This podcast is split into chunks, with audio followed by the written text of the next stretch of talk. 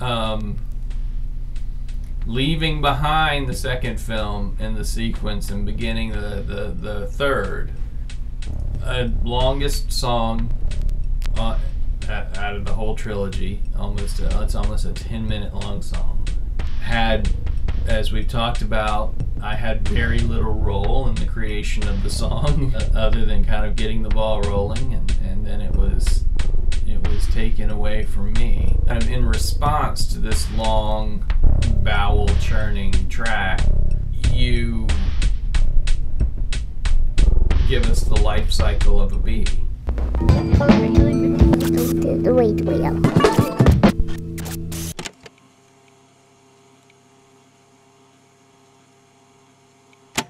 I think one of the interesting things is that this wasn't the first version of this film. This was the one I did this I was making this basically in tandem with the fourth and I I sent you the fourth first and then I remember when I sent you this one you dug it and then I asked the question is it too similar? And so you actually engaged in part in the internal conversation I often have where I knew the answer but in that particular scenario, having you say yes helped me continue with it because going back through a nine minute film to, to take it further was kind of daunting. I think, and for me, I like the second one is is is, is enwrapped in sort of an end and a beginning, and so then when it came to this, uh, there there's there's something so mechanical about the way bees operate. They they and the way they function. And yet, what I found really interesting in developing this was not only the superimposition, which has adds a whole lot of texture and sort of this impression of an outside world existing unbeknownst to the bee, but also the fact that with some of the images that start at the beginning, it's clear that these bees are not inhabiting their world out in the world.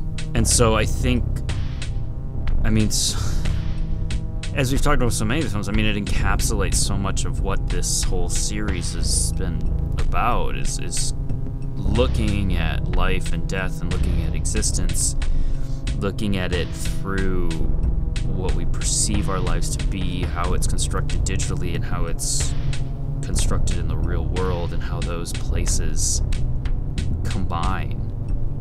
This is, I think, my favorite from a image standpoint like I I just I love the way it's so richly organic in a frame and yet because of the way I built it there's so much digital manipulation that it it's constantly kind of reorienting you to reality and questioning what what what our reality is. A lot of the lower layers are war so much the same of, of what the fourth one does achieve successfully, it became this one's base of, and, and it's in part because the the visual action of war is is in its specificity incredibly abstract and and speaks to ways of existing that even if you're a part of it, it's it's really difficult to comprehend.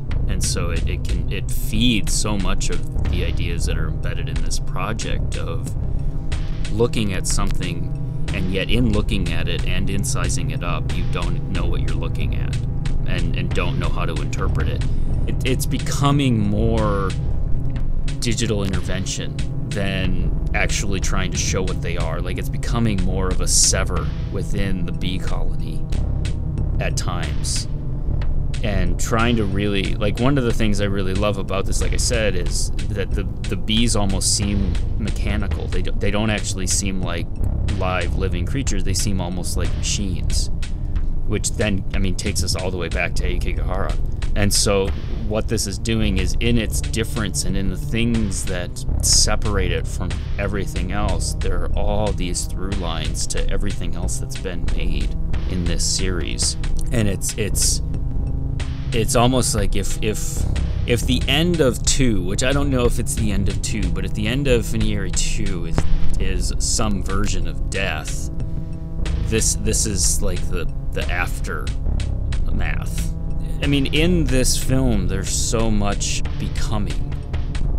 and becoming in this in the grandest sense of whether that's birth or death. I, I think so much of this is is a wrapped in that idea of becoming and becoming what, and I think that's partly fed extensively by you know the, the combination of imagery but also sort of the the obvious digital artifacting that's breaking the frame up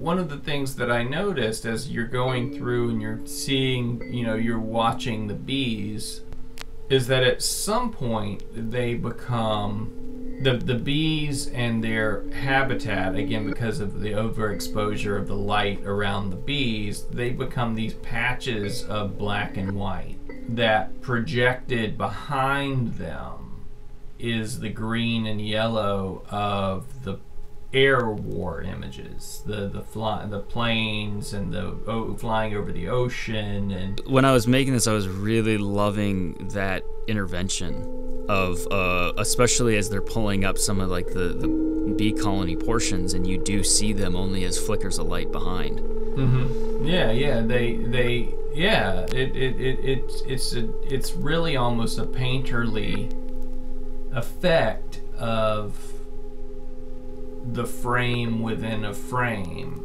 uh, of, of using the neg the, the the positive and ne- the the the overt the white space the overtly positive and the negative space the overtly negative the black using the white and the black to then frame some image that goes behind. And you know that's not that's obviously not common. That's not something common that you see in film. Even in superimpo- even in superimposed film. A lot of times it's done more like a sort of collage effect to merely progress the narrative faster. Well, to, to compress, yeah, to compress the narrative. And, yeah, to compress time.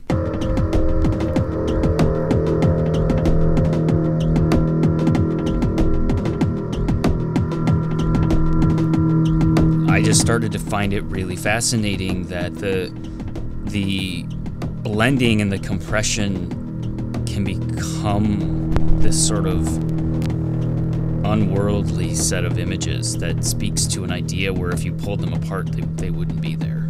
And and it and it only happens in the superimposition. I mean there's some places where you don't even notice the superimposition, or it might not be there. I don't. I'm not skilled enough to know. No, there's it's it's there's places where you don't notice it, and that but it but like if you were looking in the you know in my sequence and you turned off that stuff, you'd see the lack. Like you just, I mean, it's sort of like if you've got a song that's heavily drummed and you take out the drums and suddenly you just feel the weight gone. As I've kept going down these roads where I find this material interesting and building in this way, that I've I've found these places where, I mean, like I'm looking right now at 333, and really the majority of the image is a lone bee in its shadow, but then you have in that white space around it, fl- you know, these bits of image coming in that then inform the, the surrounding area of the bee itself, and it, it, it makes it something like the metamorphosis or something like that. Like it, it turns it into something entirely different where it's not the bee. It's it's not like the idea of it bees is not the end point of this narrative. They're they're a conduit to something else.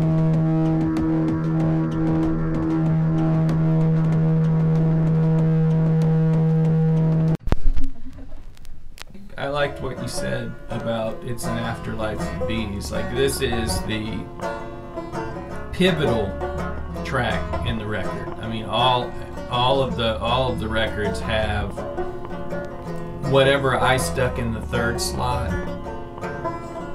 completely changes the dynamic from what one and two set up to what four and five resolve. Let's say you certainly don't have to listen to it that way.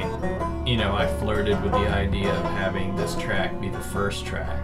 And then, primarily because of its length and its difficulty, thought thought better of it. And it was like that would just be really torturing my potential listening audience, or really testing kind of their patience right off the bat. So I didn't want to do that.